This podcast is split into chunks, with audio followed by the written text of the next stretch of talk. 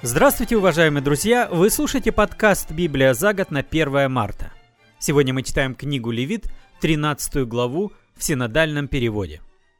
«И сказал Господь Моисею и Аарону, говоря, когда у кого появится на коже тела его опухоль, или лишаи, или пятно, и на коже тела его сделается как бы язва проказы, то должно привести его к Аарону священнику или к одному из сынов его священников. Священник осмотрит язву на коже тела, и если волосы на язве изменились в белые, и язва оказывается углубленной в кожу тела его, то это язва проказы. Священник, осмотрев его, объявит его нечистым. А если на коже тела его пятно белое, но оно не окажется углубленным в кожу, и волосы на нем не изменились в белое, то священник, имеющего язву, должен заключить на 7 дней. Седьмой день священник осмотрит его, и если язва остается в своем виде и не распространяется язва по коже, то священник должен заключить его на другие семь дней. В седьмой день опять священник осмотрит его, и если язва менее приметна и не распространилась язва по коже, то священник должен объявить его чистым. Это лишаи, и пусть он омоет одежды свои, и будет чист. Если же лишаи станут распространяться по коже после того, как он являлся к священнику для очищения, то он вторично должен явиться к священнику. Священник, увидев, что лишаи распространяются по коже, объявит его нечистым. Это проказа. Если будет на ком проказа, то должно привести его к священнику. Священник осмотрит, и если опухоль на коже бела, и волос изменился в белый, и на опухоли живое мясо, то это застарелая проказа на коже тела его, и священник объявит его нечистым и заключит его, ибо он нечист. Если же проказа расцветет на коже и покроет проказа всю кожу больного от головы до ног, сколько могут видеть глаза священника, и увидит священник, что проказа покрыла все тело его, то он объявит больного чистым, потому что все превратилось в белое, он чист. Когда же окажется на нем живое мясо, то он нечист. Священник, увидев живое мясо, объявит его нечистым. Живое мясо нечисто. Это проказа. Если же живое мясо изменится и обратится в белое, пусть он придет к священнику. Священник осмотрит его, и если язва обратилась в белое, священник объявит больного чистым. Он чист. Если у кого на коже тела был нарыв и зажил, и на месте нарыва появилась белая опухоль, или пятно белое или красноватое, то он должен явиться к священнику. Священник осмотрит его, и если оно окажется ниже кожи, и волос его изменился в белый, то священник объявит его нечистым. Это язва проказы, она расцвела на нарыве. Если же священник увидит, что волос на ней не бел, и она не ниже кожи, и притом мало приметна, то священник заключит его на 7 дней. Если она станет очень распространяться по коже, то священник объявит его нечистым. Это язва. Если же пятно остается на своем месте и не распространяется, то это воспаление нарыва, и священник объявит его чистым. Или если у кого на коже тела будет ожог, и на зажившем ожоге окажется красноватое или белое пятно, и священник увидит, что волос на пятне изменился в белый, и оно окажется углубленным в коже, то это проказа. Она расцвела на ожоге, и священник объявит его нечистым. Это язва проказы. Если же священник увидит, что волос на пятне не бел, и оно не ниже кожи, и притом малоприметно, то священник заключит его на 7 дней. В седьмой день священник осмотрит его, и если оно очень распространяется по коже, то священник объявит его нечистым. Это язва проказы. Если же пятно остается на своем месте и не распространяется по коже, и притом малоприметно, то это опухоль от ожога, священник объявит его чистым, ибо это воспаление от ожога. Если у мужчины или у женщины будет язва на голове или на бороде, и осмотрит священник язву, и она окажется углубленной в коже, и волос на ней желтоватый тонкий, то священник объявит их нечистыми. Это паршивость, это проказа на голове или на бороде. Если же священник осмотрит язву паршивости, и она не окажется углубленной в коже, и волос на ней не черный, то священник, имеющего язву паршивости, заключит на 7 дней. В седьмой день священник осмотрит язву, и если паршивость не распространяется, и нет на ней желтоватого волоса, и паршивость не окажется углубленной в коже, то больного должно остричь, но паршивого места не остригать, и священник должен паршивого вторично заключить на 7 дней. В седьмой день священник осмотрит паршивость, и если паршивость не распространяется по коже и не окажется углубленной в коже, то священник объявит его чистым. Пусть он омоет одежды свои и будет чист.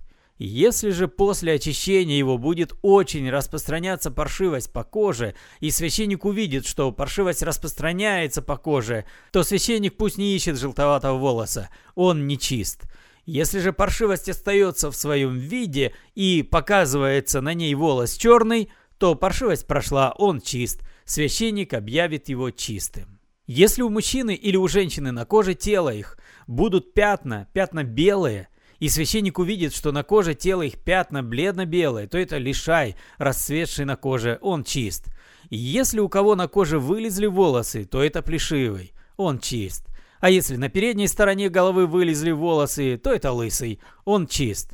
Если же на плеше или на лысине будет белое или красноватое пятно, то на плеше его или на лысине его расцвела проказа. Священник осмотрит его, и если увидит, что опухоль язвы бела или красновата на плеше его или на лысине его, видом похоже на проказу кожи тела, то он прокаженный, нечист он. Священник должен объявить его нечистым, у него на голове язва. У прокаженного, на котором эта язва, должна быть разодрана одежда, и голова его должна быть не покрыта, и до уст он должен быть закрыт и кричать «Нечист! Нечист!» Во все дни, доколе на нем язва, он должен быть нечист, нечист он. Он должен жить отдельно, вне стана жилища его. Если язва проказа будет на одежде, на одежде шерстяной или на одежде льняной, или на основе, или на утаке из льна или шерсти, или на коже, или на каком-нибудь изделии кожаном, и пятно будет зеленоватое или красноватое на одежде, или на коже, или на основе, или на утаке, или на какой-нибудь кожаной вещи, то это язва проказы. Должно показать ее священнику. Священник осмотрит язву и заключит зараженной язвой на 7 дней. В седьмой день осмотрит священник зараженное, и если язва распространилась по одежде или по основе, или по утаку, или по коже, или по какому-либо изделию, сделанному из кожи, то это проказа едкая, язва нечистая. Он должен сжечь одежду или основу, или уток, шерстяной или льняной, или какую бы то ни было кожаную вещь, на которой будет язва, ибо это проказа едкая, должно сжечь на огне. Если же священник увидит, что язва не распространилась по одежде или по основе, или по утаку, или по какой бы то ни было кожаной вещи, то священник прикажет омыть то, на чем язва, и вторично заключит на 7 дней. Если по омытии зараженной вещи священник увидит, что язва не изменила вида своего и не распространилась язва, то она нечиста, сожги ее на огне. Это выеденная ямина на лицевой стороне или на изнанке. Если же священник увидит, что язва по омытии ее сделалась менее приметна, то священник пусть оторвет ее от одежды или от кожи, или от основы, или от утака. Если же она опять покажется на одежде, или на основе, или на утаке, или на какой-нибудь кожаной вещи, то это расцветающая язва. Сожги на огне то, на чем язва. Если же одежду или основу или уток, или какую-нибудь кожаную вещь вымоешь и сойдет с них язва, то должно вымыть их вторично, и они будут чисты. Вот закон о язве проказы на одежде шерстяной, или льняной, или на основе, или на утаке, или на какой-нибудь кожаной вещи, как объявлять ее чистой или нечистой.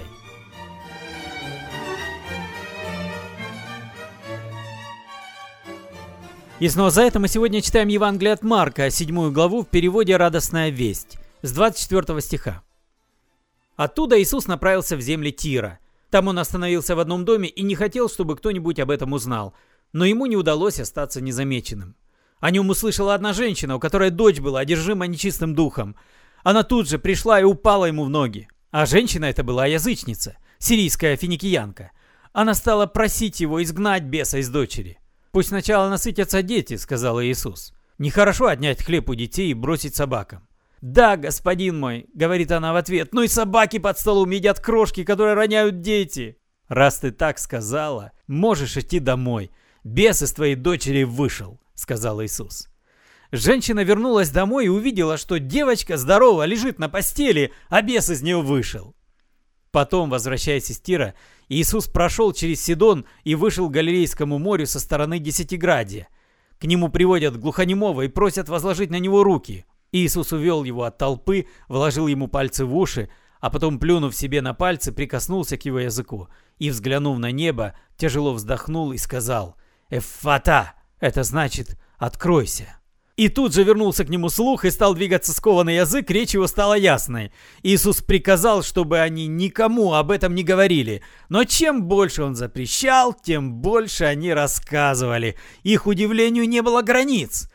«Все он делает очень хорошо», — говорили они, — «и глухие у него слышат, и немые говорят».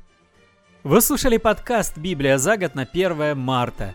Спасибо за внимание, с вами был Петр Тюкало. Предыдущие выпуски нашего подкаста вы можете найти на сайте www.peterina.com. До свидания, до следующей встречи и благослови вас Господь.